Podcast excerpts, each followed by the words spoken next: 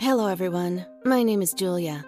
And if this story hadn't happened to me personally, I would never have believed such a thing could be possible. I always loved all sorts of old things. In my apartment, everything from the closet to the flower vase is a part of history. Something old or very old. So, by the amount of vintage, I could make a museum for a couple of years, and the expositions wouldn't be repeated. Even my bathroom is specific. For example, for the sake of an old enameled bathtub on chic lion paws, I had to sacrifice part of the hallway, but it seems to me that it was worth it. Mom always laughed and said in bad times, I could sell tickets to my apartment as a museum to earn a living. As you can see, I had no problems with money. Well, to be exact, my parents were even happy to support my passion. For example, Dad loved to take me to his private club for the rich to argue about all sorts of paintings and antiques. I was an expert there. My parents gave me my apartment for my birthday when I turned 17. But don't get me wrong, it wasn't a big celebration. We also celebrated my admission to college, so kinda two in one. Write in the comments if your parents ever gave you something as a present for college admission, or maybe at the end of the school year. Just wondering how you celebrated your success in studies. Obviously, I study at the College of Culture to be a restorer. Technically, my department deals with furniture and interior items, but I also go to a painting class because I've been painting since I was a kid, and paintings are the most popular vintage in my father's club. I met Liam in college. Actually, he, well, he wasn't from my circle. Yeah, a simple, ordinary guy who grew up under the strict control of his mom he still lived with her, though he could afford to move to a dorm. At first, I was very afraid he was spending too much time with his mom, and because of this, we often had problems. But Liam did the right thing. He introduced me to his mom right away, literally on our second date. And it turned out she was a wonderful woman. She's really cool, very understanding, and most important, she was also fond of vintage and antiques. That is 100 points out of 10. Liam and I started dating, yes, but for some reason, it turned out I saw his mom much more often. She asked me to call her Jane and dragged me with her to all kinds of flea markets, exhibitions, and museums. We somehow even flew on vacation to Italy because there are a lot of antiques there. Liam felt offended and said I loved his mom more than him. I didn't even argue because it was true.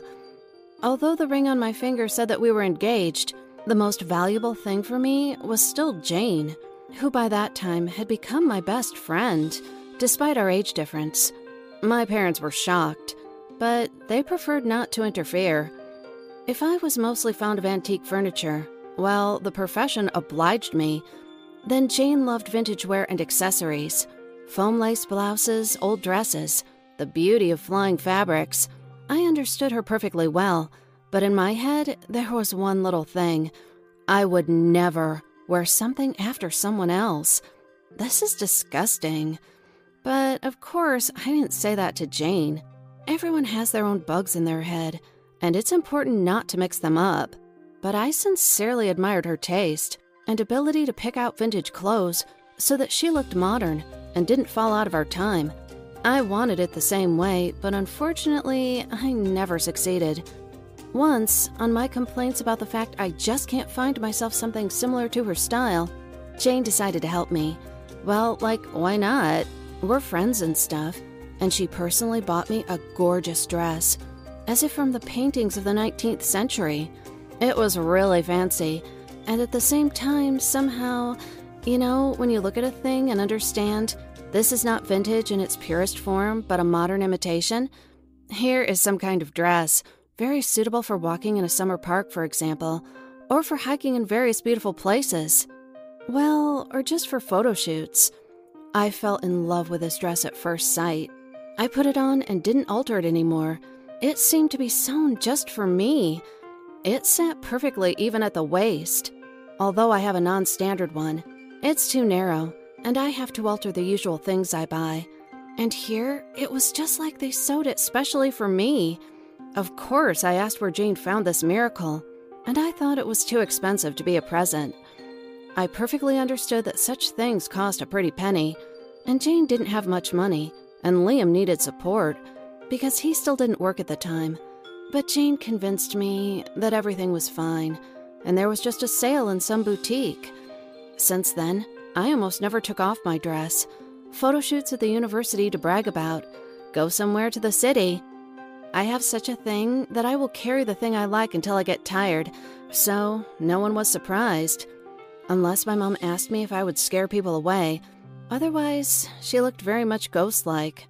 Kinda lady in white or something. It was about the third day in the dress when I felt something was wrong with me. My head ached a little. There was a slight weakness in my body. My eyes hurt, well, like a cold or something like that. Nothing serious, but together it was annoying. I took some vitamins as my doctor advised me and forgot about it for a while. Anyway, it would pass sooner or later. I didn't even try to stay at home.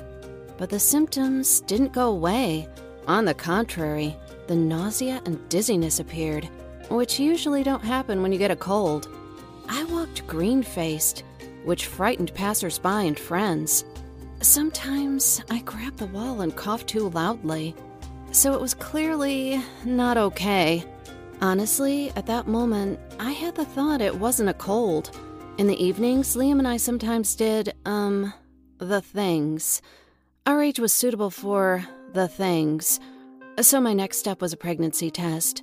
But neither the first nor the third test showed positive results, just negative, one line. We breathed a sigh of relief. The strangest thing was, I take my health quite seriously, but I still couldn't get to the doctor. It seemed that everything had almost already passed and then there was no time for this. Anyway, I made up excuses just not to go there. My brain was like in a fog. It was serious, but it was as if someone had turned off the fear function in me. Liam couldn't advise me anything, or rather, hesitated, because he henpecked and was afraid to offend me. And all the adults in my environment, both Jane and my parents, suddenly disappeared somewhere. My parents left for the islands to take a break from the routine, and Jane set off for a business trip. But even through video calls with a lousy picture quality, they all yelled in one voice that I urgently needed a doctor, and I continued to put it off. Until I fell dead at college, right on the steps of the main building. No, I'm not exaggerating. Really dead. My heart stopped for four minutes. No one believed I'd survive but the ambulance somehow evacuated, though for me personally, it didn't mean anything good, because they locked me up in the ward, but no one gave a diagnosis. Yes, that was the next oddity. The medical test results showed that everything was bad with me, but why? It was as if my blood and hormones, and who else was there, at once began to rebel against themselves. I'm not good at medicine, but even to me, it was clear this simply doesn't happen for no reason. Well, at least it shouldn't be like that. I was getting worse. My parents even stopped their vacation and practically settled in the hospital. But their presence didn't make it any easier. My hair fell out, my teeth crumbled, I couldn't move, and I was spoon fed. The only thing that pleased me was the dress, which at my request was left on me. At some point, I was in intensive care in a very serious condition, literally with one foot in the ward and the other in the morgue. Since everything is strict with the rules there, they undressed me, led me through the sterilizer, and put them under devices. And suddenly, like a miracle, all my indicators began to level up.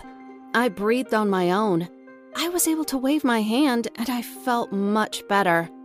Then the doctor suggested I had a reaction to something from the outside like an allergy, but not this. But in the hospital, everything was, well, hospital?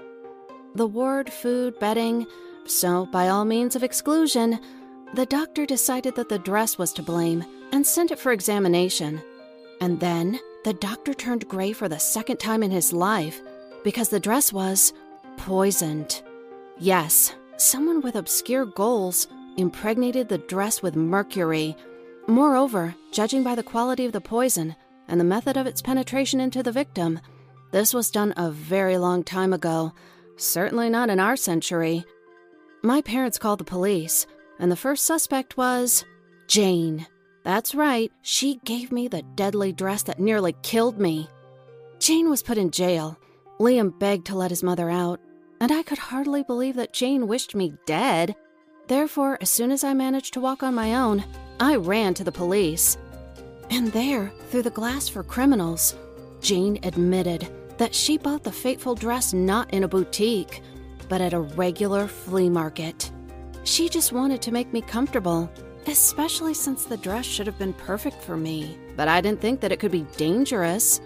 So this accident almost cost me my life. After this story, Liam and Jane and I broke up, but I found friends of my own age and circle who don't save money on gifts and carefully check everything if it's vintage. I also forgot about flea markets because, well, you never know. Scary. Now my collection of vintage is replaced exclusively at auctions. Write in the comments if similar stories ever happened to you and how you feel about antiques. Share my video with your friends because you've been warned, so you know where the danger may come from, and be sure to check things after purchase. At least wash them before wearing. Bye! Thanks for watching and take care.